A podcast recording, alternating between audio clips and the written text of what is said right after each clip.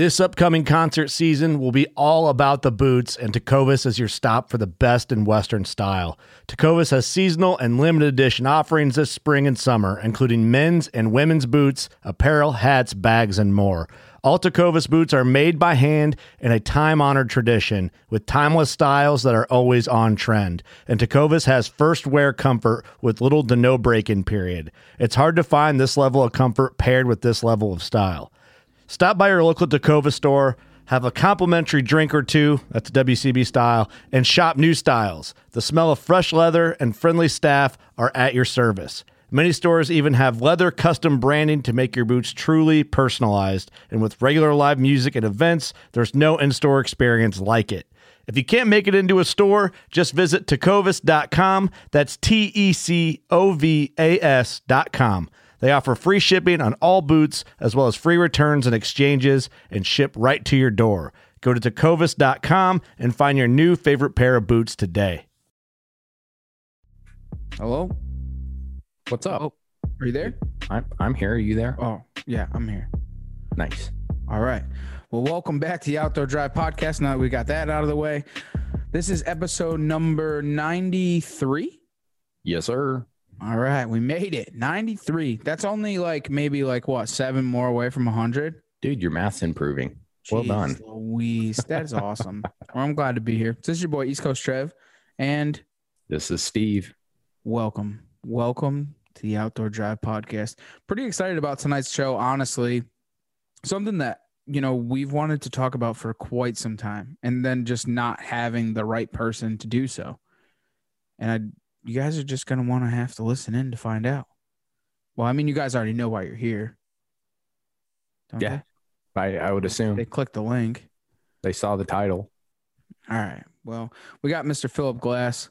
Uh, he's from Texas, but is part of you know SCI and all this incredible stuff and hunting all over the world and doing all kinds of things. I'm not going to break into his intro. We'll let him tell the story, but kind of amazing. And and some of the stories, man. Holy cow. Yeah. Hold on to your seat when it gets it down to about the last 30 minutes of this one. Yeah, I mean the the lead up, the explanations, the discussion, which I, I'll be honest, we it was another one of those limited discussion. He mm-hmm. had the answers before we had to ask a question. I mean, incredible conversation with the guy, knows his stuff, and, and he's been around. You know, not just you know he's just not a do-it-yourselfer. He's he got to help in some movies. He got to go out and do what we all wish we could do and argue conservation on CNN and win, which was probably one of my favorite parts of the whole show. Actually, I want I bring it back two seconds. So one of the things I did not talk about or ask in the podcast was kind of what the movie trophy was. And We Kind were a little too deep in conversation for that. right, so I'll break it down to you guys real quick. Um, for you that are still listening, haven't skipped forward to him. Um, Trophy is a documentary that is about trophy hunting. Um, they take it over to Africa and kind of go through the things that actually are, happen over there and what it's actually all about, the pluses, the minuses on both sides of the spectrum. Um, and it's kind of opened up a lot of eyes to what trophy hunting really is or what it what it entails and why people do it and so on and so forth. It's it's an incredible thing and you know you should probably go and watch it. Um, it it changed my interpretation of a lot of different things and it answered a lot of questions that I actually had. Um, and Philip will go into detail on that, but we'll let him get to that stuff. Um, first off, I just want to start off with congratulations to you, Steven. For what? You're in What round I two. do? You're in round two of the bow hunting league. Right. Yeah. Shot in. Well, I, I I almost got lucky, I'll say, in this one. Uh, my competitor just put a new sight on and and left the door wide open. He was the number two shooter in the league all season. So I I am definitely uh, running on a lucky streak right there that he shot so wide and opened it up for me. Well, n- before that, I mean, you you made it into the first bracket. That, Yeah, so now I you're out of the in. original. Now you're into the Right, right. So I, I got out of the, I, I shot in, and I, I will be completely honest. My wife schooled me on the shoot in. So she placed first in the shoot in.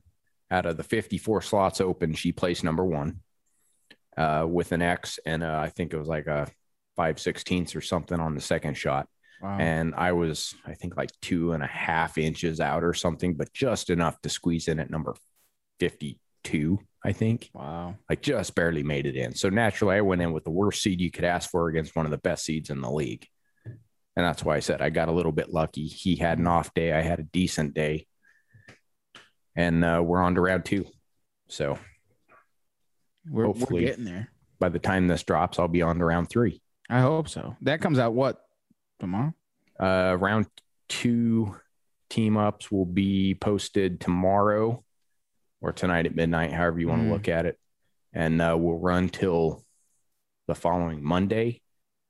So once I know who I'm shooting against, I could go out and do my deed and see what happens and then uh, see if I can creep into round three into the Sweet 16.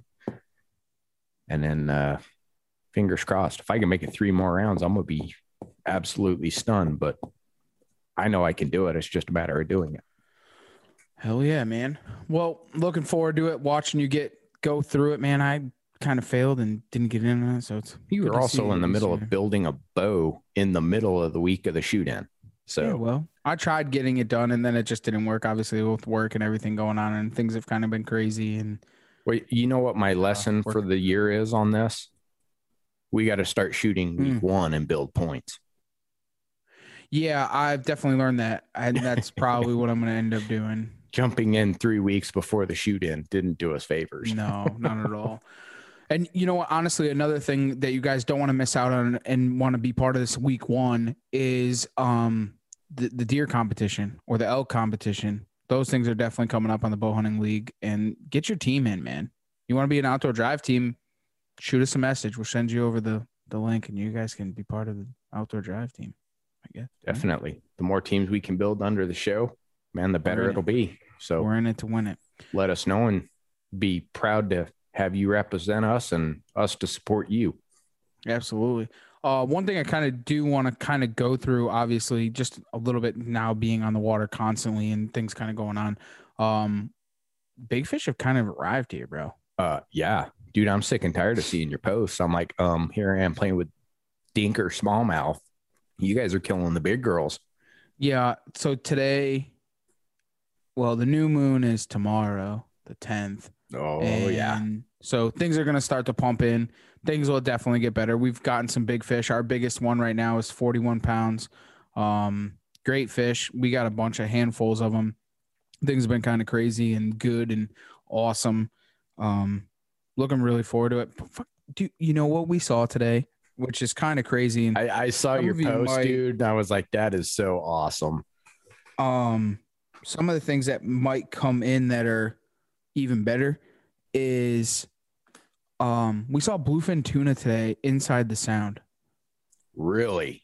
yeah and the mackerel are around which showed up so this will be year number three and when they show up then the threshers show up so like everything's kind of molding and it's right on time to probably chalk up to probably going to be another epic season honestly so the big Dude. fish are here the bluefish have shown up the bluefin tuna were inside the sound today the mackerel so things are things are fixing up to be a, a really good season Now, are those the Spanish Max that you guys get up there? no we get chub max Okay. so Yeah. it's just, I mean, this there's chubs.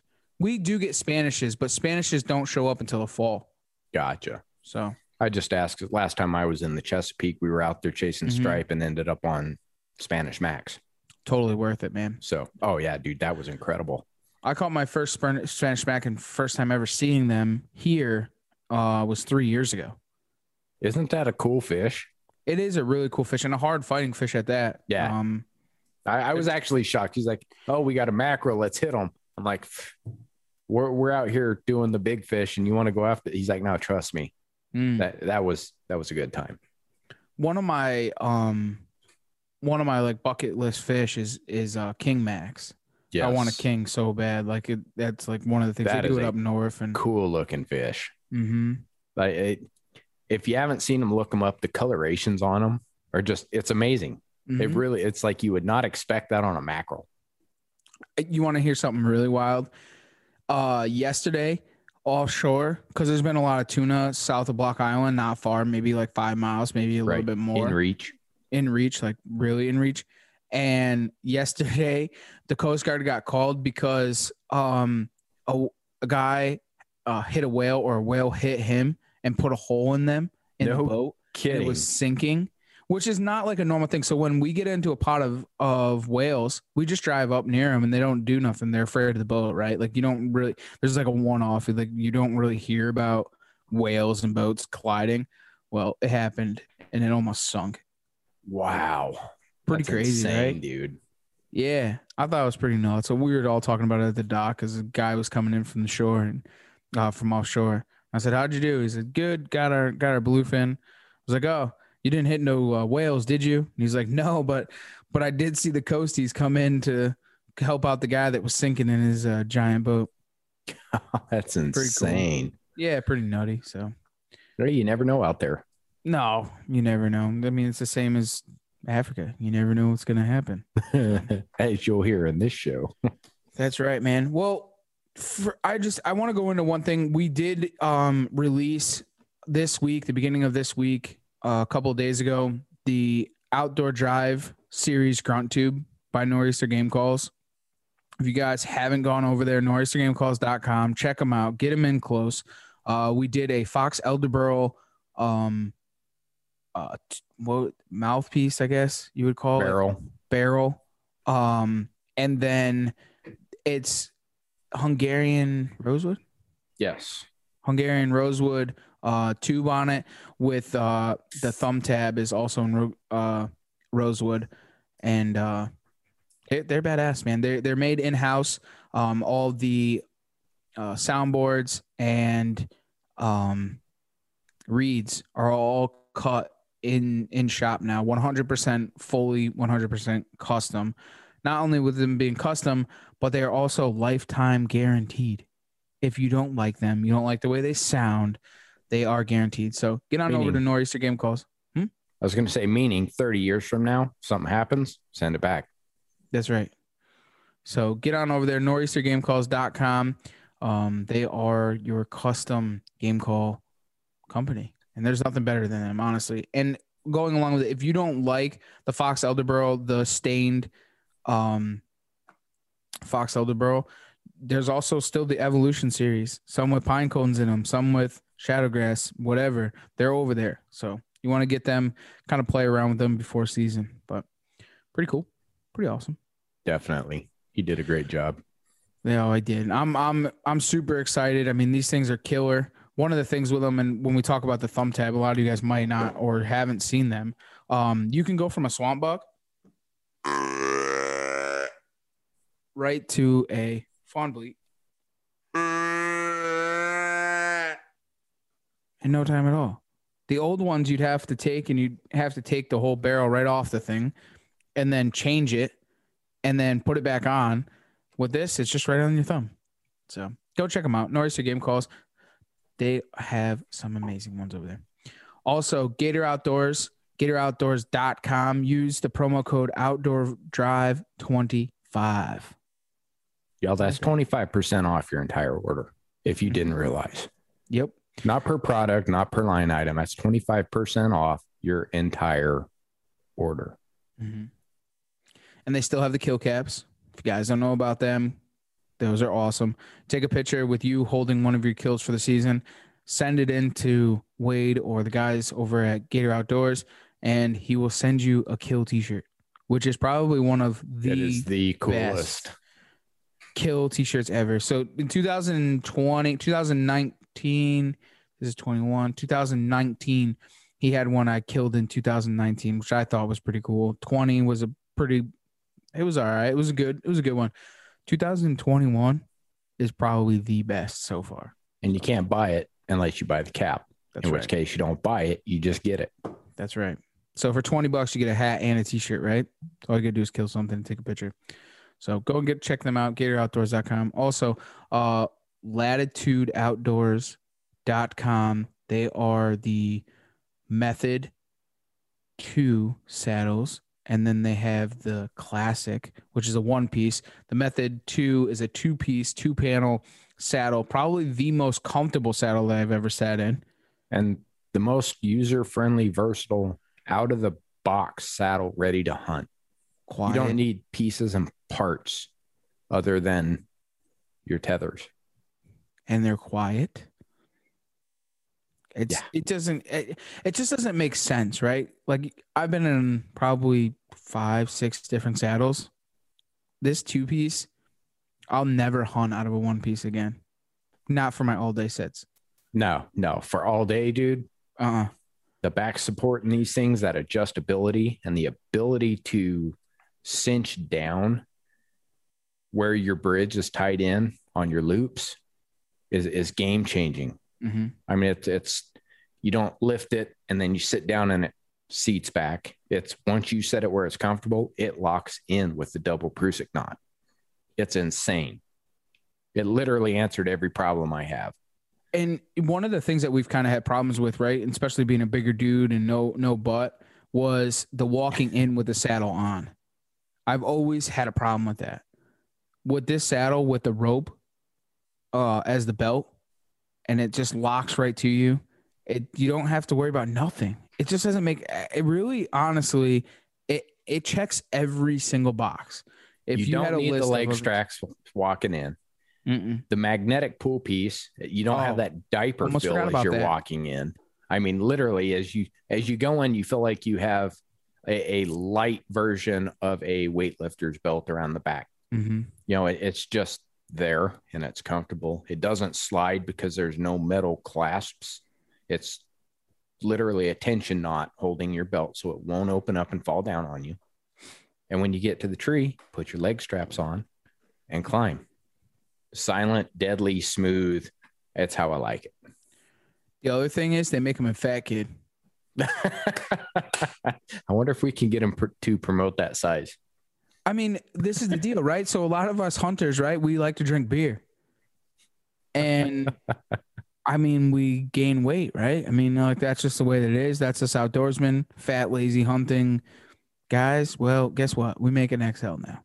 So Yeah. you can get on over there. So get on over there, latitudeoutdoors.com. Check them out. Check out the videos. We have one on YouTube, our YouTube page, Outdoor Drive Podcast on YouTube. Uh, Steven did a phenomenal job going over the features, uh, the pluses and the minuses of the method two. Um, and the classic, we should have a video on that one coming up soon. Yeah. I'm gonna do a, a comparison of the classic versus uh let's see which one am I gonna use for the comparison. I I think I'll probably use the Aero Flex as a comparison. Hmm. That's a good flat. It- That's a good one. Just because that's the closest as far Right. as comfort and features, because really Mm-hmm. no other one piece has the features. So I think I'm gonna go that route and use those two and post that. Absolutely. Uh, timberedtumblers.com. They are your custom tumblers. Anything you could possibly think about, your logo, our logo, it doesn't really matter. Put it on the tumbler. Pretty cool. Yeti, non Yeti. You want bowls, shot glasses, you name it. He makes it. He's got some really cool things up and coming. Go and check them out. Timberedtumblers.com. Also, out on the limb, out on the limb, mfg.com. They are the leader in awesome stuff. They make the Hush tree stand, uh, saddle platforms, the Ridge Runner, the Podium, uh, the Shikar sticks. If you haven't seen those, those are the best sticks on the market, hands down, no questions asked. I don't really care what anyone says. Also, the um, his All camera, camera arms. arms needs. Whether you want to go with a heavy Mm. camera arm or a light camera arm, he's got multiple options. The overhead 360 camera arm, which if I end up sitting in a, a stand behind Trev, that's the one I want to run. Mhm. Um, solo filming, you've got everything down to the reach, which is extremely light and portable. I mean, it's just, you can't go wrong. Nope. Nope, all made in USA. Those are the guys. Those are their friends. And if you haven't already, go out and check out uh, New Era Archery. I mean, it's almost broadhead season. can't forget about the Zeus.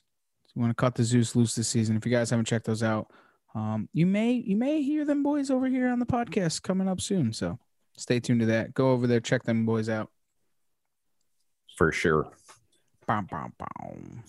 Wow. Well, brother, I hear something coming in. You want to do me a favor and crank that bad boy up? the old Salta man, the man That's with right. no soul, the ginger himself, Micah Salta. Let him rip.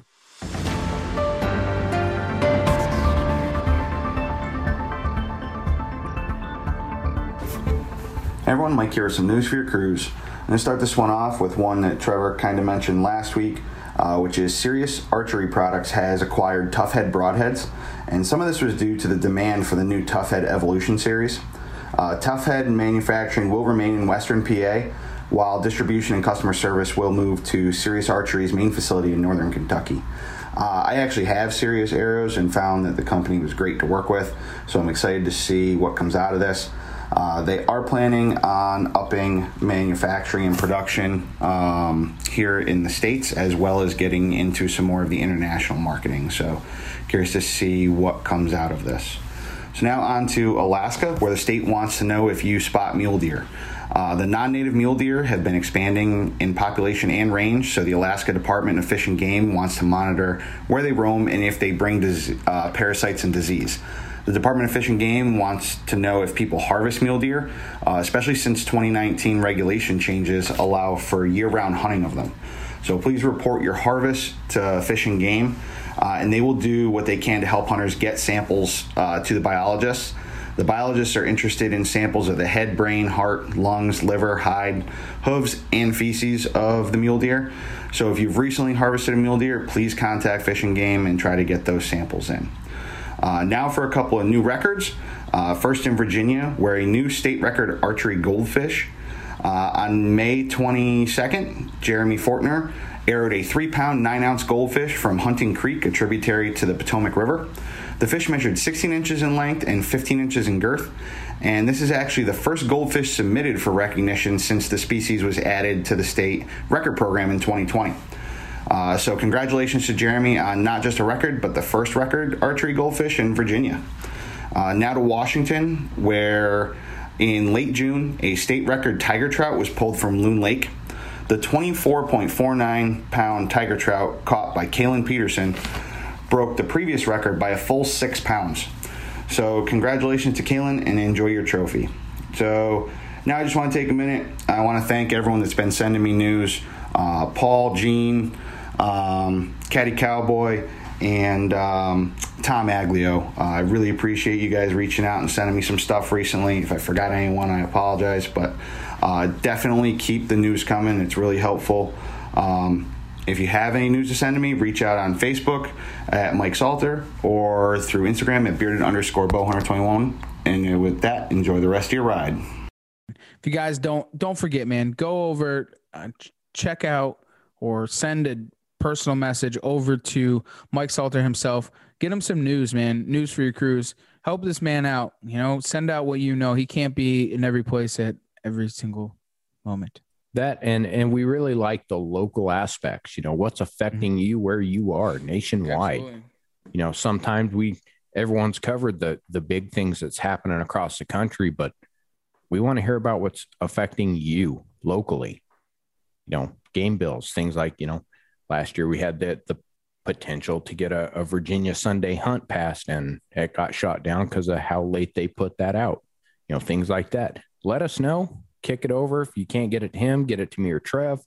But uh, definitely share your news, anything you think that's important. Even if you find a funny article that you want to kick over, man, give him a hand. We appreciate it. Absolutely. I don't know about you, but uh, I think we need to take this thing back to the South. And by South, I'm talking a whole nother continent, you know, Yeah, South Africa. I'm in it, man. Let's do this. Let's get this drive underway. For sure, man. Let's crank the key. Nice shot.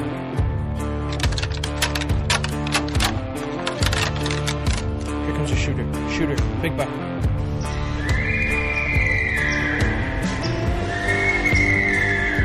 Stack, stack, stacked.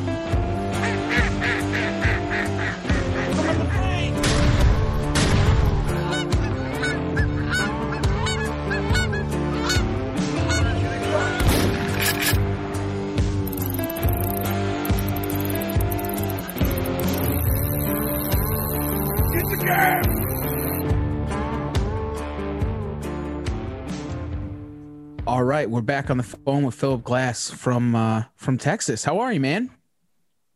I'm doing great. How are you guys?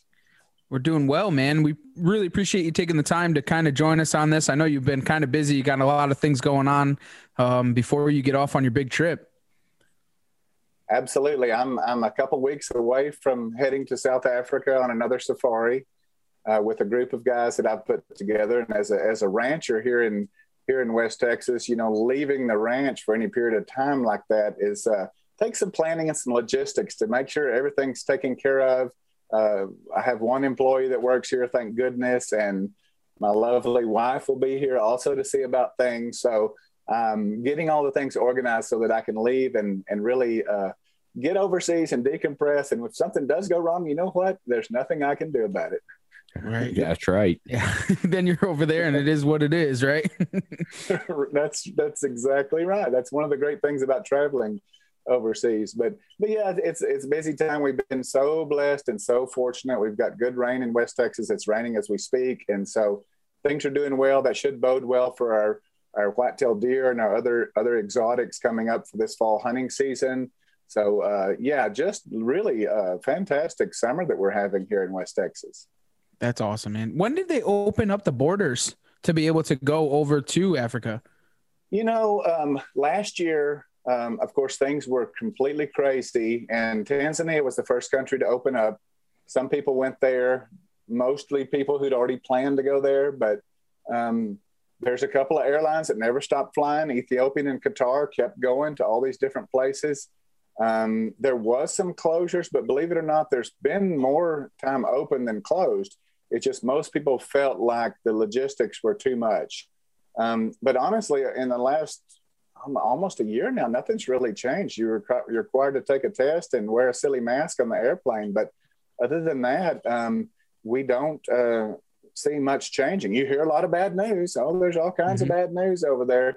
Um, but that's not going to phase us. We, we are keeping up with all the developments, but uh, mostly it's just it's just press, just like over here what we dealt with last year. A lot of a lot of press over things which are difficult to deal with, but uh, no, we're we're going forward. And so there's been people hunting. Um, certainly last fall, it really got busy over there again. Um, but that's off season, so not a lot of people want to go to Africa in the summer, so they're not missing their own hunting season. So that is there's a lot of reasons why our summer is their busy hunting time. It's it's cool in southern Africa, and so it's kind of like our hunting weather here. So we like that. Kids are out of school. If you're going to take a family, obviously that's another thing. Um, and then a lot of guys they don't want to go to Africa in the fall. They don't want to miss out on the deer hunting and turkey hunting and dove hunting and all the different things that uh, that we love to do here at home. So. Um, but yes, there's been folks going, and it's it's of course this, since I would say probably March, it's kicked into overdrive. Quite a lot of people are going. That's awesome. Yeah, that's a good thing to hear, especially for the businesses over there and everybody kind of back up and doing their thing and making money and kind of getting things going. That's definitely awesome. Um, I want to take it back one quick second. Why don't you introduce yourself, who you are, where you're from, and uh, a little bit about what you do? Absolutely. Um, my name's Philip Glass. I'm born and raised Texas rancher here in West Texas. I live at a, near a little town called Water Valley, basically just a little bit northwest of San Angelo. I grew up in the hunting world um, from the time I, you know, you get around some of these guys and they say, when did you start hunting? And they have these conversations. And I, I don't uh, play into that conversation very well because I don't remember when I started hunting. I started hunting with my family. When That's a good little. answer.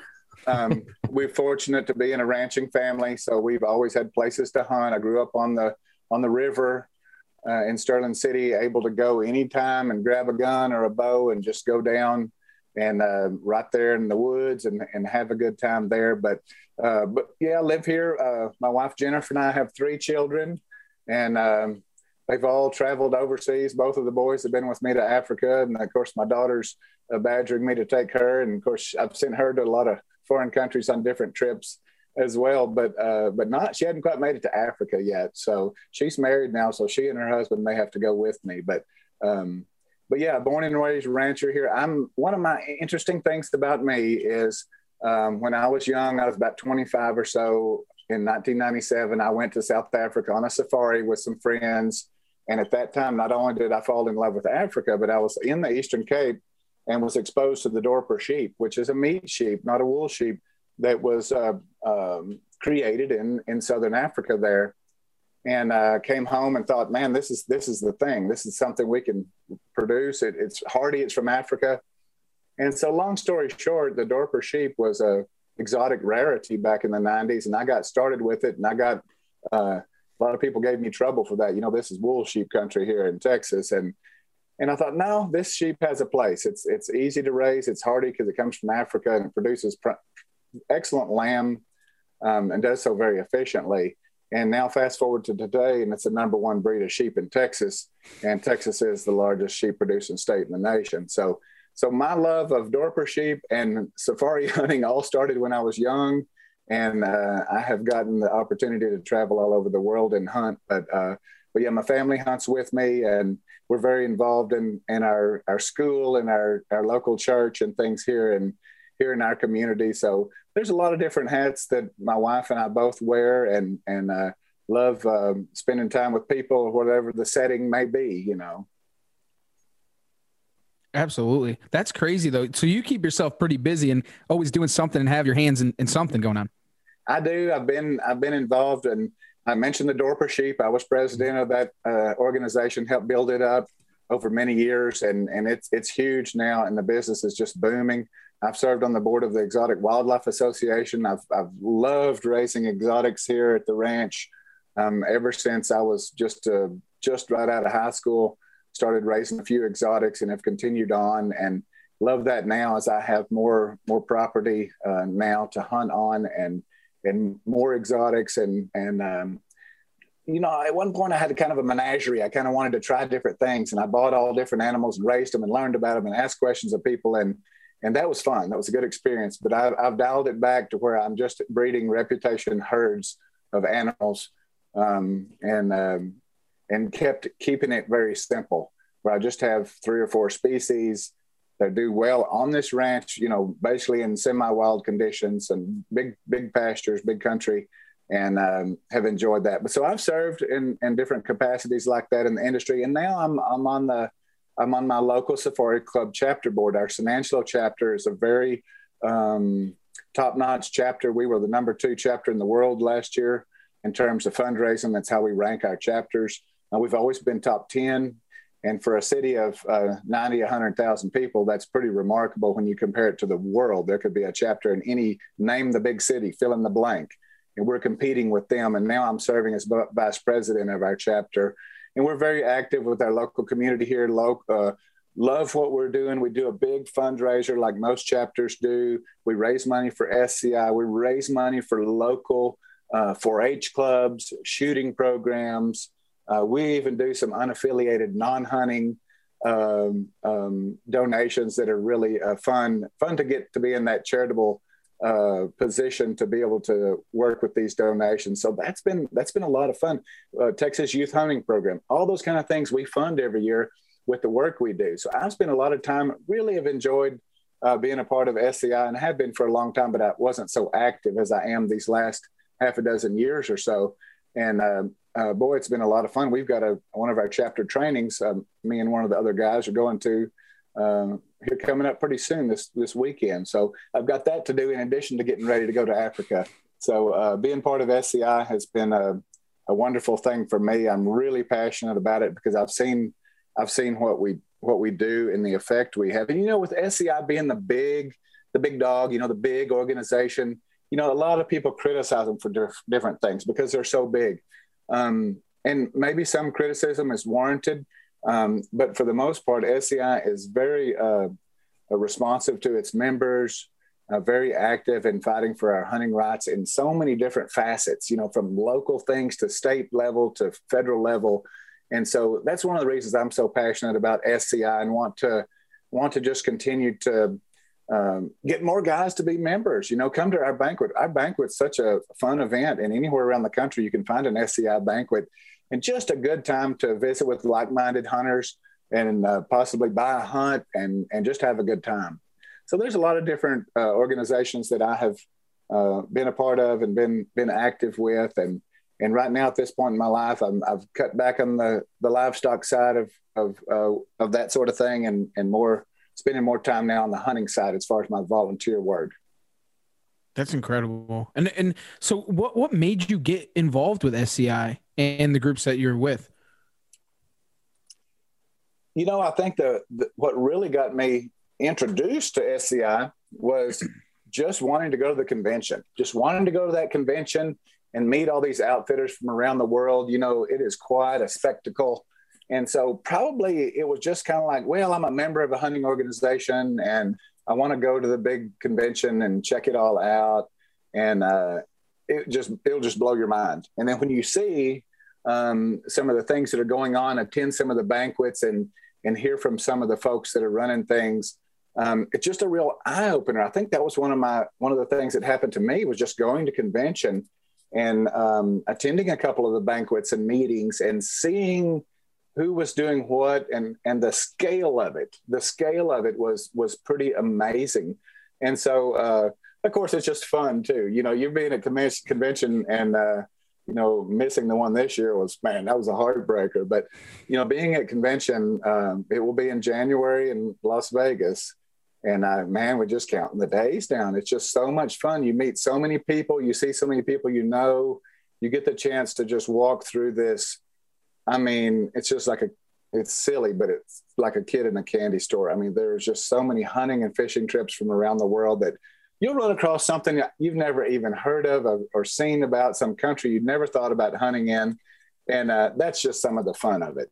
So you've got the fun of convention, and then you've got the serious side of the work that's being done. So when all that kind of uh, came together for me, and then uh, probably to add to your to answering your question a little more properly, when we did form our local chapter, that was probably one of the catalysts for me being more involved in SCI.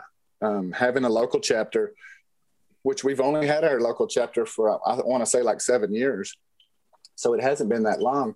And so once we had our local chapter, then I think a lot of us think it spurred us on to be more active and, and uh, do more and attend more and learn more about all the things that are going on with SCI. And is that kind of what took you to being part of the movie Trophy? Yes and no. Um, yes, and the fact that the filmmakers came to convention to film and to learn about the industry. They were interested in putting together uh, their documentary about sustainable utilization and how that relates to hunting and the different facets of it they didn't really understand all of it when they got started. They just knew they kind of had a storyline that they wanted to work with. And so I actually didn't meet them there, but they met one of my professional hunters. And when they heard um, from the filmmakers what their ideas were, they said that um, they really needed to meet me, that, that, they, they should meet me simply because I was on the quest for the big five and I was very outspoken about hunting and conservation. I mm-hmm. could I could speak to all these issues um, and and do it um, without you know without hesitation, whether there's a camera there or not.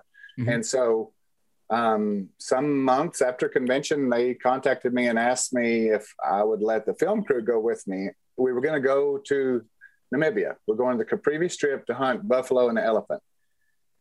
And uh, I just naively, of course, said sure. And then I thought, man, going on the elephant hunt and got extra people walking behind you. I don't know if that's such a good idea. But nonetheless, I said, yes, um, if there's a story about conservation in there, I want to be a part of it. If I get the chance to speak about hunting and conservation, I'll go there, whatever, however far I have to stick my neck out. And so that's what I did. I just invited them. I met them literally on a domestic flight in Namibia. I'd never met them before. And, uh, you know, we were in a, you know, rustic tent camp in the Caprivi Strip, and we got just kind of hit it off and became friends. And and it was more about uh, more than just filming in the daytime. It was about sitting around the campfire at night, getting to know each other. And so telling, I was telling them stories.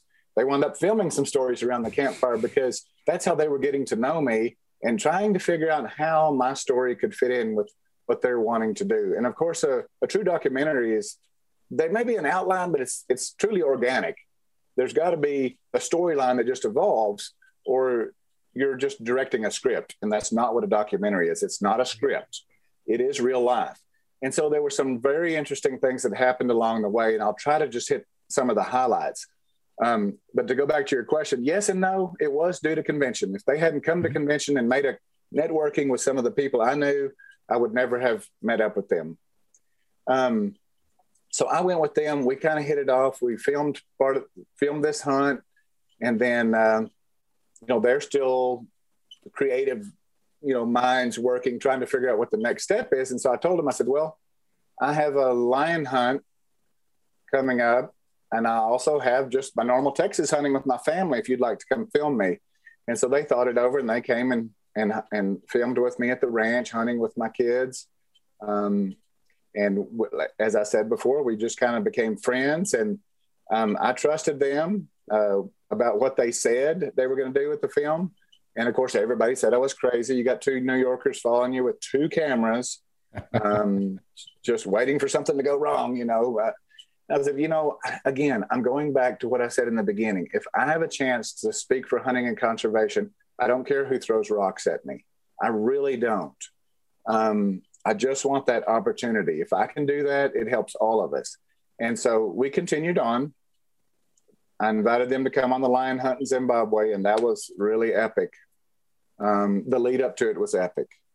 Talking about an organic story that just evolves you know, they were here at my house on my birthday in December um, of that year, um, filming me hunting with my kids right when U.S. Fish and Wildlife dropped the press release saying the lion was put on the threatened list and would require a permit, which of course they could approve or deny. And here, with the cameras rolling, I had to make the decision: Am I going to call the outfitter in Zimbabwe and tell him we're going to put this off because I'm too unsure? that's too that's a lifetime hunt. That's a super expensive hunt a wild lion. Am i going to just roll the dice that i can get the lion home? And so i had to think about it. But honestly um, about 10 minutes and i said no i'm going on lion hunt. Regardless of what happens to the skin and the skull um, i just can't be bothered like by this this is the the pinnacle of hunting for me was a, a true wild lion in zimbabwe and so i'm going and so we just made a decision we're going. They made their plans and they met me there along the way. And um, that was kind of the, uh, the, the time when the film really started coming together. When I really saw the sparkle in their eyes that they had gotten some content that really made a story. And they told me when they got ready to leave, they said, you know, thank you for letting us tell your story. Because at that point in time, they had put all this together. They had put uh, Namibia and Texas and Zimbabwe, and also filming me extensively at convention. Which then, after the Cecil the Lion thing, then there was a lot of pushback, and they wouldn't let the cameras come in the convention anymore, even though they had been in there the previous two years. And so I had all that to deal with, and we just filmed around the edge. Uh, they filmed me debating protesters, as I'm sure you saw. That was um, aggravating, kind of like hitting your head against the wall. Um, but we try we try to speak to these people. Uh, some of them are beyond help, but uh, again, if we get the chance to speak for hunting and conservation, we want to do that. But yeah, when we finished, they uh, they told me they had the story they wanted. They had the story of a hunter that fit in with basically John Hume, the rhino breeder, and some of the other side stories that they had put together. Um, they finally had something that kind of glued it together. So if my story hadn't been in there, it just wouldn't have quite fit. And so then I went on, they went on, ed, did the editing, got it ready by the end of that year. We went up to New York City to see it uh, privately screened just to see the, the final cut. And we were happy with some parts. And of course, the other parts that involved other hunters, of course, we didn't like, and other things they put in there. I didn't like the Teddy Roosevelt part and all that. I didn't think it fit, but, but that's the artistic side of things that they felt that they needed to do. I went on CNN. I was interviewed on CNN and the big uh, final hoorah for me was uh, debating uh, on CNN. I debated the CEO of Born Free USA, um, and uh, right there in New York City, and uh, quite honestly, I, I, got the better of him. I really uh, was totally prepared. Um, I just I just had my my story down and had my facts straight, and I just let the guy have it. And uh, he really couldn't um, he couldn't stand up with what I had to say because I, I shared the truth and I shared it from from my heart and from the facts that we know to be true. it was on Chris Cuomo's show, and uh, the poor guy was just left uh, pretty much speechless. And so I was that was my my big ending to being in Trophy the film, and then it went on to, believe it or not, a year or so later to win an Emmy. Um, and here's the funny story: I knew it was nominated. They sent me. I looked up the whole list of who was nominated. I didn't watch the award ceremony. I said, "There's no way we're going to win." You were up against National Geographic and PBS with these really well done nature documentaries in this category that they were in. You know, and I didn't find out till two days later. I had to go back and find the feed and, in the video and watch it. And I'm like, and then everybody's asking me if I've got the trophy. I said, no, I'm not. A, I didn't get any of that, but I sure did get the satisfaction that something we put together was truly special. Not just mm-hmm. that one person said it was special, not just because it made an impact on people and started the conversation around hunting and conservation in groups of people, communities of people who would not have been approachable. They would have just been a brick wall but they see this film and they kind of get more curiosity um, and there's not that brick wall anymore and i'll tell you that's the brilliance of the filmmakers because that's exactly what they told me when i first met them their goal was when this is finished with people on either side of the story either side of hunting and conservation right or left when they watch the film they want to get together and have a conversation and that is exactly we heard this verbatim from uh, people in person, movie reviewers writing their online reviews. We heard them all say this exact same thing. And one time I was sitting there with my iPad and I showed my wife, I said, this verbatim from a, a movie reviewer. I said, Do you remember what Christina and Shaul told us in the beginning? This guy, it's the exact same words. And so there is some brilliance there of the plan that they had and how it did bring people together and, and people to talk about hunting and conservation. I went on to have continued to get the chance to speak about hunting and conservation, which I will do anytime, anywhere, and uh, and just love doing that. Love sharing what is all of our passions, and and being able to you know to put it in in the right terms where you can speak to somebody whether they hunt or whether they don't. And so that's what I'm I'm I'm proudest of is just the conversation, the chance to to change a few minds, open some minds. Maybe they're not completely convinced, but but you planted a seed. You know, you planted a seed where there can be another conversation in the future, and um, and I'm just I'm just pleased about that. I've still got people that say you're still crazy. I can't believe you let the New York City cameras follow you all over the world. I said, well, it worked out. Absolutely, and especially with something like that. I think that there's a lot of people that they're not really against hunting or for hunting, I think that they're just uneducated in in the fact. So I think something like this with you going out on that limb for all of us was a very good thing, honestly, because you kind of put in the perspective and educated a lot of people what really happens. And I, like trophy hunting is one thing, and so on and so forth, and people have a different outlook on it, right? And I think what you did was a very positive thing and shed some light on some really serious things that a lot of people probably would never sit down in a room with me, you, or Steven and say, let's have a conversation about it. And when it was put in that type of perspective with the documentation, that they didn't really have a choice, right? And they they educated themselves because curiosity killed the cat. I think it's just an amazing thing. And I, you know, I constantly always reminded, I mean, having friends and family that are over in South Africa, and a lot of them don't really understand. I mean, a lot of my friends here don't really understand what's going on over there. And talking with them and understanding and seeing what it's all about. I mean, I've sat in a room with a PH for days and just stories and just really like hearing all these things and where people stateside are like, oh well the zebra's endangered or there's not this or there's not that or you know and then you see these pictures and hear these stories and there's thousands of them everywhere. And and they're trying to make laws here to change all those things but they've really never been over there to see what's actually over there. And it's kind of it, it's foolish. It's, it's so true. There's so many misconceptions about hunting. And one of the things that's in the news right now um, that is the absolute prime example of how hunting uh, and conservation work together is the situation with the giraffe in Africa. It's one of the most dramatic examples. If you take it country by country and look at the population, current population, and the population trend, there's a direct correlation um, between the increasing and or stable population in the countries where um, hunting is allowed, commercial hunting is allowed, versus the countries where there's no hunting. It's completely illegal. Those are the ones that are losing their giraffes. And it's a perfect example because for whatever reason, the giraffe has become this lightning rod thing that they wanted to put on the CITES 3, which is absurd. There's so many of them in places they have to do culling to keep the numbers down. One of the places I hunted a few years ago, the guy says, I got to kill 12 or 15 uh, two to three year olds just to keep this place in check. And it's open range. This isn't a fenced place, just big country with too many giraffes. Um, so that is one of the perfect examples. And if we could just get more people to sit down with us and look at those numbers and say, look, there's a direct correlation. Hunting creates more animals, period. Absolutely. Banning hunting creates fewer animals, period. And I can go on and on and on for hours, Man. whether it's North America, South Africa, Namibia, you, you, you just name the country. Uh, Tajikistan, the other one that's in the news now, the Markhor uh, recovery is fantastic. All sheep and goats across Central Asia. Think about it. During the Soviet years, you shot them and ate them because you were starving.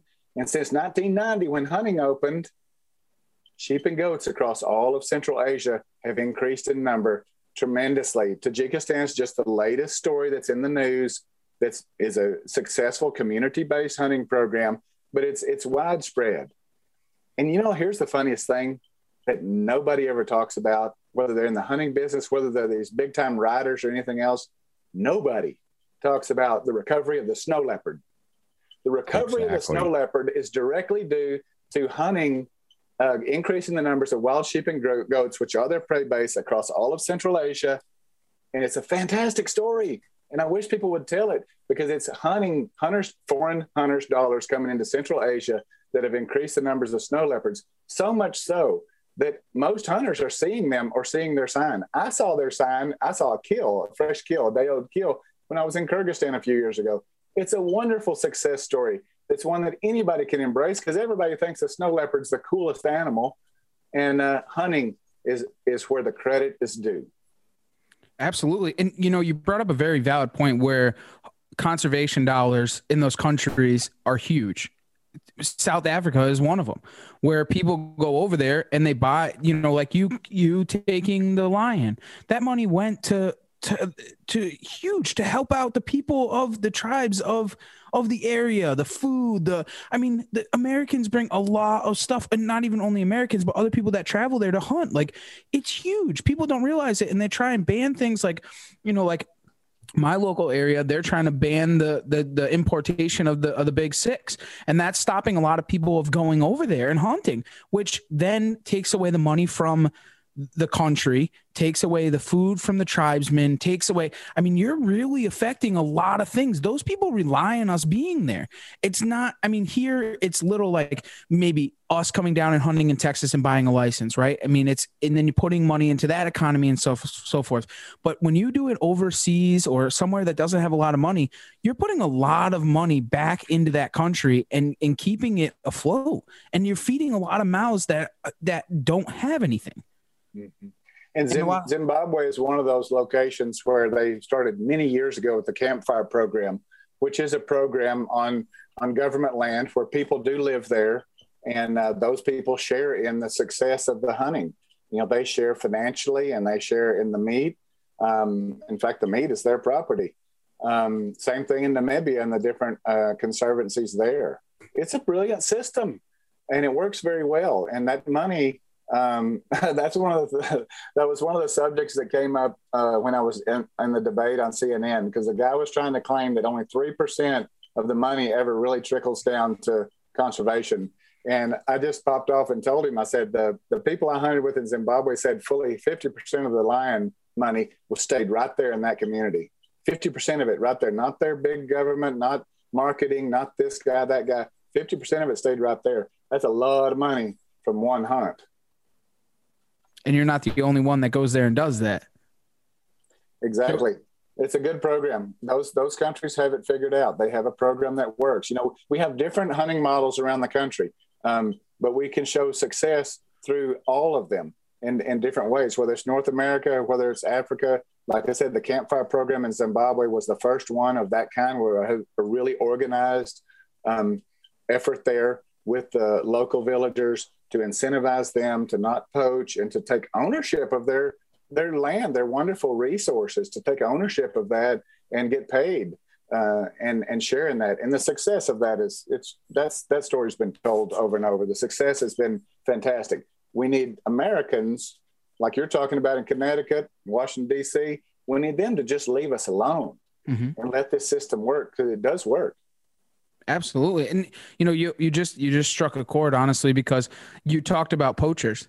Anti-poaching the the stuff that goes on in some of these countries is absolutely huge because of people going over there and hunting. I mean, you are stopping the killing of a lot of things. I mean, with the trapping, I mean, a lot of those people don't understand how they do the anti-poaching. I mean, the the the poaching with them taking and they they take these traps and they put them out and then the animals get in them and then they starve and that's how they find them because they can't get to water or food because they have anchors on their feet and then they chase them around with these these old rifles from God knows when, you know, and they just, I mean, it's, it's a, it's a huge circle and, and we help that stuff. I mean, they're killing, they're, and they're killing the rhinos. I mean, when Americans and all these other people and the conservationists go over there and cut off, you know, the, the rhino horns and the, everything else. I mean, they're stopping a lot of things that are happening that are bad for these animals.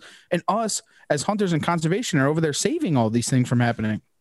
And one of the most dramatic examples of um, the poaching uh, taking over is the country of Kenya. Uh, Kenya, sometime in the 70s, banned hunting.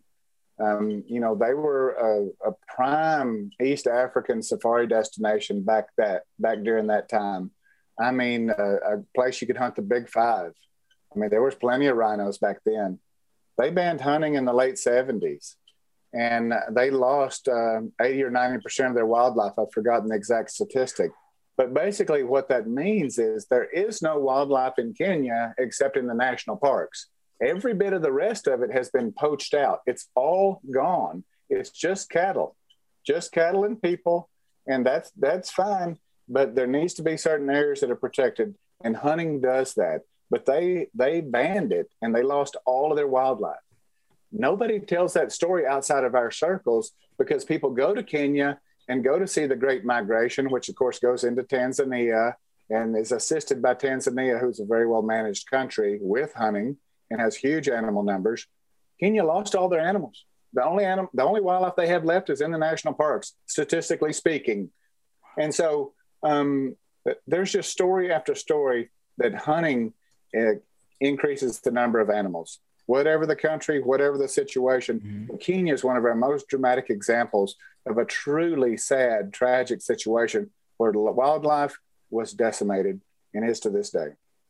That's nuts. I didn't even know that. That's an amazing thing to hear about, honestly. And, and a lot of people, another thing that they don't kind of understand, and some of the things that I've learned was like some of the animals that we do take get kicked out, like especially lions, for example you're taking the mature animals that have been kicked out of the pride and that are now leaving you know and going out on their own. I mean you're not it's not like you're taking the young ones. You're hunting for mature animals that have been kicked out of the pride or kicked out of the herd or so on and so forth. It's not like you're going in and decimating these things. You're doing it right and you're taking the proper animals. And people just don't understand that. And the lion is a perfect example because that is the one where we get the most criticism from the very educated uh, animal rights, animal welfare side of things, but the, because they all tell the story. When you shoot a, a male lion, then the, another lion comes in and kills all the cubs from the pride. Yeah, that's true. That's what happens. But we don't hunt those lions. We don't hunt pride males. We hunt old males that are kicked out. Mine was seven years old. I don't know where the local the, the pride was he had been in or out of or or what, but mine was a single solitary male which is what we hunt. Mm-hmm. Nobody wants to to be in that situation where you've caused that kind of problem, which it is a problem, and I'm sure it could happen from time to time. But with the with the right people like we have nowadays, and uh, working towards conservation, working towards the good, we're all looking for those older animals. And when you start dealing with these antis, it just drives me crazy because I just have to boil it down to them and say, hey guys, we hunt these older males. You're talking about maybe you're talking about a population that's vulnerable, say rhino or something. I said, guys, boys don't have babies. And you only need so many males to breed uh, a herd of animals. And so, what do you used to do with those? They think it's a zero sum game, and it's not. If you have 100 animals and you shoot one, you don't have 99. You got 40 or 50 babies coming. Whether they're coming now or coming in a few months, they're coming. It's not a zero sum game. And those people don't understand that. And some of them you can't get through to. Um, but I wish they knew that. But that kind of leads into the the rhino story. You know, I I learned a lot about rhinos over the years, and especially being a part of Trophy. Mm-hmm. Um, there was so much of that subject matter that we covered, and people we met, and and things that we learned. And I decided I was going to finish the Big Five and the Dangerous Seven, and I was going to hunt a rhino. And there's so many of them that have the horn sawed to keep the poachers out. You know, this one place they say there'll be signs saying with the horn sawed off, trying to show the poachers, hey, there's no horns on this property. That there's a lot of those, so there's a lot of opportunities to hunt those. And uh, you're engaging in conservation. Everybody, even some hunters give me trouble and said, "Oh, I just couldn't shoot a rhino." I said, "That's that's your choice." And and uh, and you know that's everybody has to find what what the right hunt for them is. Um, but you have to understand if you engage in a sawed-horn rhino hunt today, you're injecting money directly into conservation. You're directly helping that guy who does have a herd of rhinos that's taking really good care of them and increasing their numbers. And as you mentioned earlier, talking about the anti poaching side of things, this guy has a team full time on his payroll that are anti poaching guys. If you own any rhinos, I don't care if you've got 20 of them or whether you have 200 of them or like John Hume, 2,000 of them, you've got a full time uh, private army, so to speak, that's constantly watching the rhinos, watching the perimeters. It's very expensive. So anybody who does go and engage in a rhino hunt or even the green hunt, even the darting hunt, you are putting money into that system and helping those people with their costs just to keep. There's no other animal that you own that you have to have security for like that. Nothing like a rhino. Absolutely. Why don't you take us into some of your hunts and kind of some of the animals that you have taken, kind of get out of the the politics of it and kind of tell us a little bit of some of the things that you've been through while you've been, you know, traveling and, and taking some of these animals. One of my one of my greatest adventures, even to this day, uh, was actually hunting the mid Asian ibex in Kyrgyzstan. That was just such a uh, extreme place to go. Really a, a stretch. Uh, that's another one of those that probably most people wouldn't go by themselves, but nope. I did. I'm that guy. Um, and uh, didn't know anybody, didn't know anybody along the way. Russian booking agency, and just went. Um, and I just abs- the scenery. You were like up at thirteen thousand feet horseback every day, and just the scenery up there in those mountains was beautiful. And as I mentioned earlier, we saw a, a snow leopard kill. Uh, we didn't get to see the snow leopard, we saw Marco Polo, we saw Ibex. I was able to be very fortunate. And one day, after really, really difficult hunting, to get a 48 inch mid Asian Ibex. And uh, just extreme wow. circumstances. I mean, that 13,000 feet, I was taking the the high altitude medicine, which makes you dehydrated, and then the guys didn't bring water for me. And I mean, I got so dehydrated that day, it was miserable. But I did get my Ibex, and it was a real challenge climbing those mountains and getting up there. But that to this day, I think because just just the sheer unknown of going somewhere in Asia like that by yourself, that's still to this day one of my greatest adventures. But um, my craziest hunting, well, I've got all kinds of crazy hunting stories. I'll tell you one. Um, I was hunting leopard in Namibia, and uh, we were driving back, and it was kind of late from where we had gone, and uh, I had, I was kind of dozing off, and a vulture hit the window and smashed me in the face, cut me all to pieces. And everybody's like, "Boy, you're really an unlucky guy. The vultures don't fly at night." I was like, "I know that. I live in Texas with all kinds of buzzards and two different kinds of buzzards and all of the kinds of birds of prey and whatever." I said, "I know that. Why did the vulture hit me? I mean, I was in bad shape. I was bleeding. I probably needed stitches." Um, but toughed it out. So that's one of those crazy stories. It's the unexplained, you know, how did this happen? But my craziest hunting story is my leopard. Um, took me three safaris, to get a leopard. Um, it was just, uh, you know, near misses, you know, just weren't in the right place at the right time. It's, it really is as hard as they say it is. And I'm, I'm sickened by the guys that get it on the first few days of the first safari, but that happens as well. Um, anyway, third safari, Zimbabwe decided to go on a hound hunt, which is really what I'd planned in the beginning. It just didn't work out. The timing didn't work out. Um, so we were on a hound hunt in Zimbabwe and not having a good go of it because the leopard we were after, the resident leopard um, that they knew about, was killed by hyenas a few weeks before I got there. Which, as you know, with those cats, the territories are are very uh, uh, they're they're very well defended, and when one old mature animal dies, the territories really are scrambled up. So it was difficult for us to find one, and it was the seventh day when we finally got. We never got to put the dogs out till the seventh day, and we got after one and uh, very uncharacteristic. He didn't come to a bait. He came near a bait, but he didn't come to it. Um, he didn't sleep up in the big mountains. He was very hungry. We found where he killed a dove. Um, we watched his tracks, um, st- followed his tracks all morning. Um, the track just went cold. He kept back. He was hungry.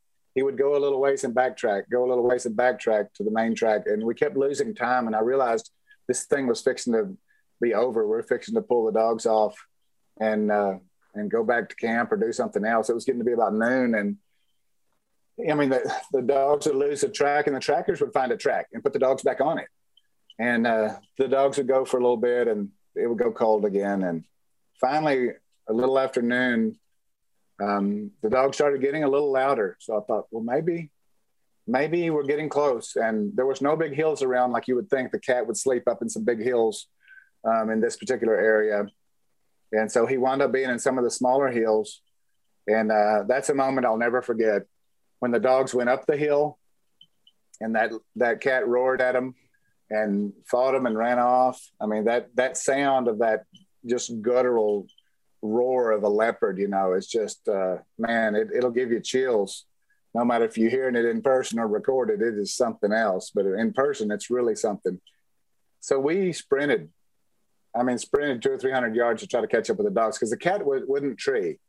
And you have to understand that area, there are some cattle and some cattle herders, no residents, like resident villagers or anything, just cattle herders. And it's mostly young boys, and they've all got some little cur dogs with them. And so those cats are used to being disturbed by people and dogs, being chased away from the cattle by some dogs. And so this cat just ran from them. And then he finally stopped and uh, was fighting them because they were staying. You know, normally he would run, I would imagine, and the little herders' dogs would give up. They'd chase him a little ways, and they'd give up and go back to their cattle. And um, so he ran a pretty long ways, and we we were huffing and puffing when we got there. Finally, find him in a clearing where we can see him because it's real brushy there in that area. And so we come out in the clearing, and the PH says, "There he is, shoot him." And so I'm I'm ready. Put my rifle up, and no hesitation. And the cat comes on a full charge before I can shoot. And so he's he's 35 yards, 40 yards away, maybe, but it didn't take him long to cover that. And I shoot and I hit him and I go to reload. And come to find out, some rifles, when you work the bolt really hard under a stress situation, it doesn't eject the spent shell. I learned that the hard way. Double feed. We're taking my eyes off the cat I, I go to close the bolt and obviously there's a problem. So obviously I don't have time to look at the gun. So I just come back and this is how fast it all happens. From the time I fire, open the bolt, realize there's a problem, come back and close the bolt. All of what I'm fixing to tell you all transpired. So in that period of time, the PH waits till the last second, shoots it. Come to find out, I had shot it in the mouth. He shot it in the back of the head. Neither of us hit it, hit anything to stop him cold the cat, we're standing shoulder to shoulder. I believe what I saw happen was him shoot and in a split second try to get his rifle in a defensive position because the cat kind of swerved his way. I believe he moved after the shot. The shot may have attracted the cat, but we were literally shoulder to shoulder. Not the cat was coming for me. And at the last second before he leapt into the air, he jumped on my PH. So in that period of time, they fell to the ground and that was that was the period of time when my gun was finally loaded and I was ready to fire. So this all happened in a, just a few seconds. Um, as soon as they hit the ground, I shot the cat right behind the shoulder. and it was all over. But of course, in that situation, I'm thinking, did I shoot? His arm is in the cat's mouth. I'm thinking, oh crap, did I shoot far enough away from my PH? I just shot instinctively, just behind the shoulder. Don't try anything funny.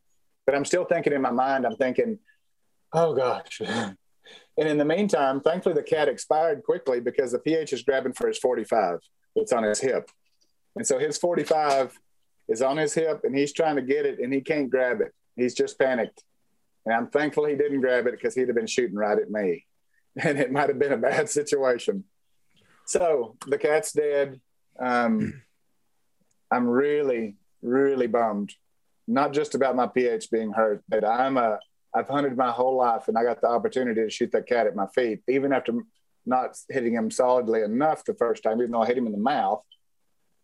I couldn't get the second shot off. And it's the most disgusting thing for a hunter in my position that could ever happen. I was so disappointed with myself.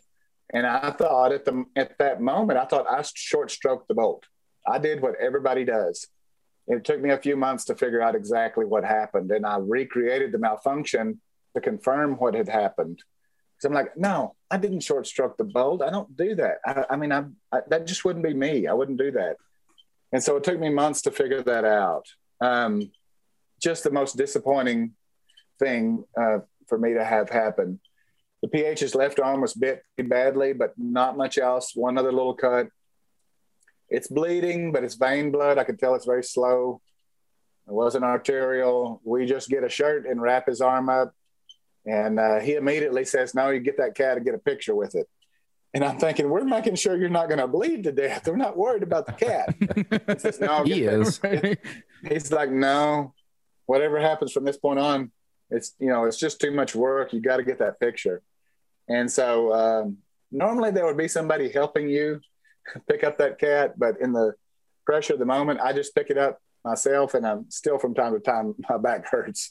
You don't supposed to do that by yourself. Anyway, I get the cat, we get some good pictures, thank goodness. His main tracker is savvy with phones and cameras. And so we get some shots, we get him fixed up, and then the saga just continues. I mean, just we cannot seem to get out of this nightmare. The guys, all the trackers and all the dog handlers, I don't know how we had five or six, seven people with us. They all left us. They took the cat and took his gun and took off. The vehicle is two hours away walking. And so we take off and we get going, and he's the pain starting to set in at this point. He's pissed. He's in pain. And he gives me his GPS and says, We're at waypoint number 10 or whatever, in case something happens to me. That's where the vehicle is. I'm like, Well, crap, I don't know how to run this GPS. I'm not familiar with this thing. So we start walking. It's thorn bush. He's getting scratched. Everything hurts. You know, at this point, everything hurts. And so we're going and I've got a satellite phone. He won't let me call anybody. Of course, his trackers have already gotten on a hill and called everybody. I called my wife and tell her, we need some prayers. It's Sunday morning. We need some prayers, y'all. We're in a spot. And so we get back, we walk the two hours by ourselves back to the vehicle. And then they had taken his vehicle, his main Toyota pickup, to a vantage point to get cell phone service, which they were supposed to do, but they were supposed to take the old Land Cruiser which is like a 50s or 60s model, like you can hardly even drive. It's like driving a tractor. Right. So I get it, I get him in there. We struggle to find the keys. We find the keys. And then of course, you know, I'm shifting with the left hand with the clutch from the 50s. I mean, this thing is so old and the road, of course, is rutted up.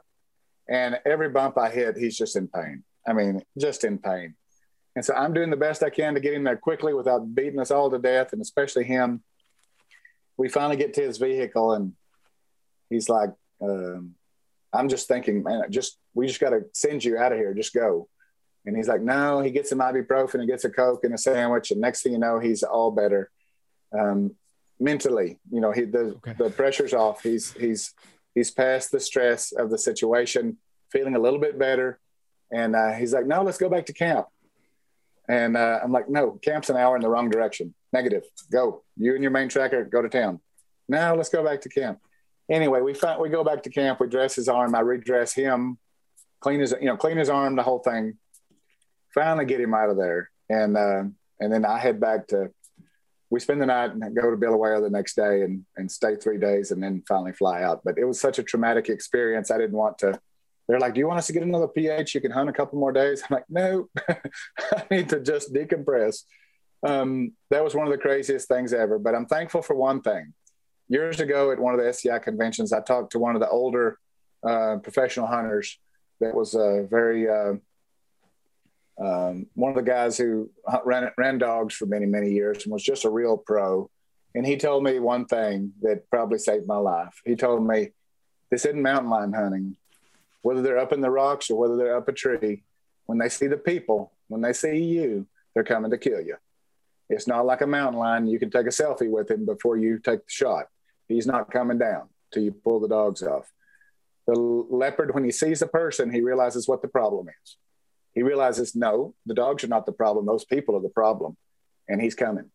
And it's happened to a lot of people. And so that, that hound hunting is, it is uh, dangerous and you do have to be prepared. But uh, I always tell people, I said, you know, if you got a dangerous game gun, you need to try to wear it out at home. Try, try to break it. Try, Efficiency. Try do, yeah. Do everything you can to learn what the, what the vulnerabilities of your rifle are because you never know. You know, if you're hunting deer, you don't need to do that. If you're hunting a normal plains game in Africa, you don't really need to do that. If you're hunting dangerous game, you really need to take your gun. I don't care how much you paid for it. You need to try to break it. You need to try to rapid fire. You need to work that thing over. Find out what the vulnerabilities are. Talk to people. Talk to gunsmiths. Have a gunsmith go over it. I don't care how much he he costs you. It might save you your life to have someone tune up your gun. And so, yeah, some things you would never think about until you're in that that situation. So, oh, absolutely. And and that's one thing with like large caliber rifles and something we learned overseas is, you know, you take a large caliber rifle and the heat that that thing puts off per shot, you know, it, it takes nothing for it to cause a, a shell to swell up and that clip misses it and it doesn't extract or the bolt stiffens and gets locked in there, you know, if it's not ported and polished correctly, you know, so many little things can screw up the reload on a large caliber rifle, especially a hunting rifle like you have over there. So, like you're saying, 100% take the weapon out and work it because I've got one here until I had to take a follow up shot. I didn't know that that bolt likes to expand after a shot. You know, it doesn't like to just release. So, polish job was in order. And I'd have never known had I not gone out tinkered with it. so, that's a great point. I think everyone should keep that in mind another little gun, a, a, little aside on the gun thing. I was in Atlanta on the way home on that trip, and I ran into a fella. I don't remember his name, but he's always in some of the hunting magazines and hunts all over and does all the wins all the awards and things. And and so I had to tell him a leopard story because I knew he'd hunted the world. And I told him about the situation of my gun malfunctioning, and he says, "Well, without skipping a beat, he says that's why I, I use a Blaser." you know that straight pull bolt. He said that is the that is the fast deal. So of course guess what? I've got a Blaser just because that, that's your carry. i just uh, yeah, we all like different things you know. So so now question this is just coming from you know the military background. How hard is it to carry a sidearm over there for that situation? It depends on the country um, and um, you can t- you can take a lot of different guns uh, depending on the country. South Africa, you can certainly um, take a handgun. Um, there's certain handguns you can hunt with and certain ones you can't. I know one guy that did get a letter, a, a, a, you know, a personal letter approved to use a 10 millimeter on a buffalo, which that's not allowed. You know, there's got to be a certain, right. uh, I don't know the caliber limit. Um, we hunted in Namibia. I've hunted in Namibia a lot, probably more than South Africa, actually. Um, friend of mine really with one of my groups a few years ago he really wanted to take a handgun he loves the handgun hunt now maybe you cannot handgun hunt um, i'd be talking out of turn if i said what zimbabwe's rules are but in zimbabwe there are um, you know maybe some some ways to get a license or a permit to, to do that but you would have to have to check that all out ahead of time and it's not commonly done people do not commonly carry a sidearm in africa um, uh, unless it's the the professional hunter. Right. Makes sense. I was going to say no need to when you when you're carrying a professional hunter on your side. Yeah, that that's that follow up shot. But then again, a follow up shot on a cat at full sprint dead at you. Yeah. You know, I don't care who you are. I know some of the best marksmen in the world. that's a tough shot. You, Well, you can't make those at it- adjustments on the fly. No, it's difficult. And like I said, you know, I continue to beat myself up about the situation. But, you know, in our defense, we both shot the cat in the head. Right. I've got the skin and the skull to prove it. We both shot the cat in the head, but we didn't blow its brain up, so we didn't Mm. stop it. And whether it was dead in the air, I don't know. But I mean, it bit the hell out of him. I mean, it it, it was still alive enough to to bite him so severely everything that makes your hand work was was completely destroyed and had to be reattached in extensive surgery. Wow. And um, thankfully, he was with me and on a pay on a hunt where he was getting paid quite a lot, and I was able to give him the tip money and all the extra uh, balance money and all that, so he could go to a proper hospital. Because in Zimbabwe, you don't have money. You're in a certain. You might get somebody to help you somewhere, but you're not going to get us to a surgeon without Right. real money, They're liable to just preferably cut it American off. dollars. Yep. That's crazy. Well, good That's on you nuts. for covering. Yeah. And if you didn't have the probably if you didn't have the experience of being over there and hunting or being in the those type of situations, you probably things could have ended a little bit differently. I believe that's true. I believe there's a lot of experiences, and like I said, uh, relying on the wisdom of other other hunters and other professional hunters, and and you know, as hunters, I think we all, you know, just respect other people and, and love to hear their stories and get their advice. I know I do, even though I've hunted, been fortunate enough to hunt quite a few places, especially when it comes to guides and professional hunters. I love to hear what they have to say. I'm gonna, I'm gonna, I'm gonna listen and take mental notes, and and I want to learn something from from these guys, and and I I, I relish that opportunity to to visit with these people. And of course, I've got this this crazy, fantastic story of this one guy told me one thing that might have saved my life, you know, kind of thing. Mhm. Yeah. Absolutely. And you know, it's kind of funny is I've always kind of lived by something my father told me when I was young. You know, we would be at the local gun clubs or whatever, shooting and this, that, and the other thing, and be around a lot of old timers and guys that have done it for a long time, hunting and fishing and stuff. My dad said, God gives you two ears and one mouth so you can talk half as much as you listen. And uh, you live by that because That's good. you know because that's the only way you're going to learn if you talk like you know everything then you're not going to listen and you're not going to learn a thing and i just something i live by and when you said that i was just like it's, it's just a perfect time to talk about it because it's just it's one of those things if you listen it saved your life mm-hmm. Yeah, Hence me not saying a word. I'm just letting you guys do your thing. I'm loving this. um philip i do have one last question for you my friend and and that is you know we ask everybody this and i'm very i'm looking forward to this answer from this honestly is uh what drives you outdoors you know, uh, uh, first of all, as a Christian, I love God's creation.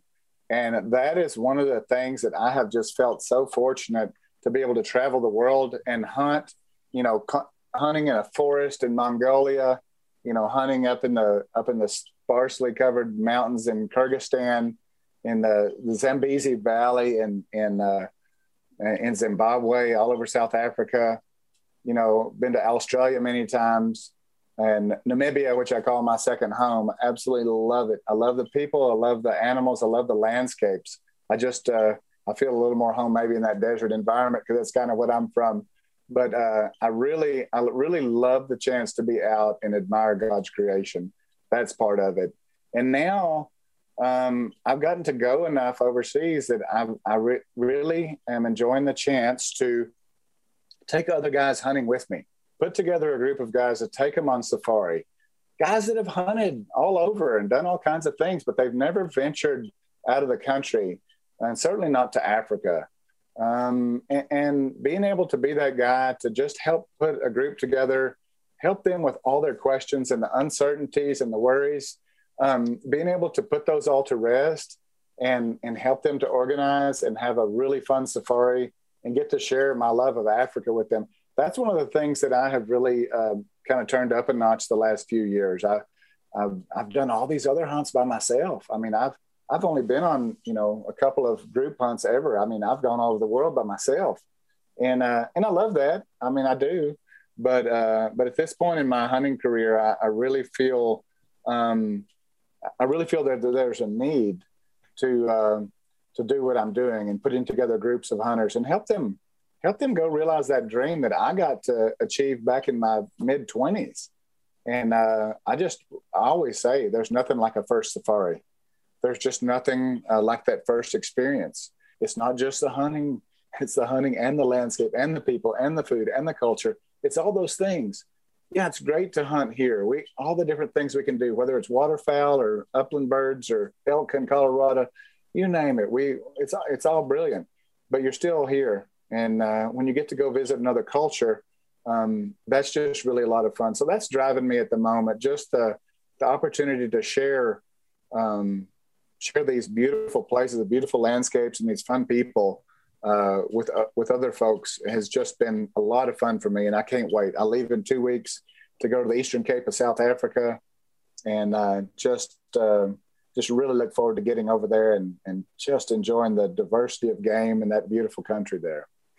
And I think there's a big misconception too is is that you can do a fairly reasonable price hunt over there. And everyone thinks that it's this big extravagant thing and it's a ton of money, but like a plains game hunt or something to kind of just put, get right. your feet wet.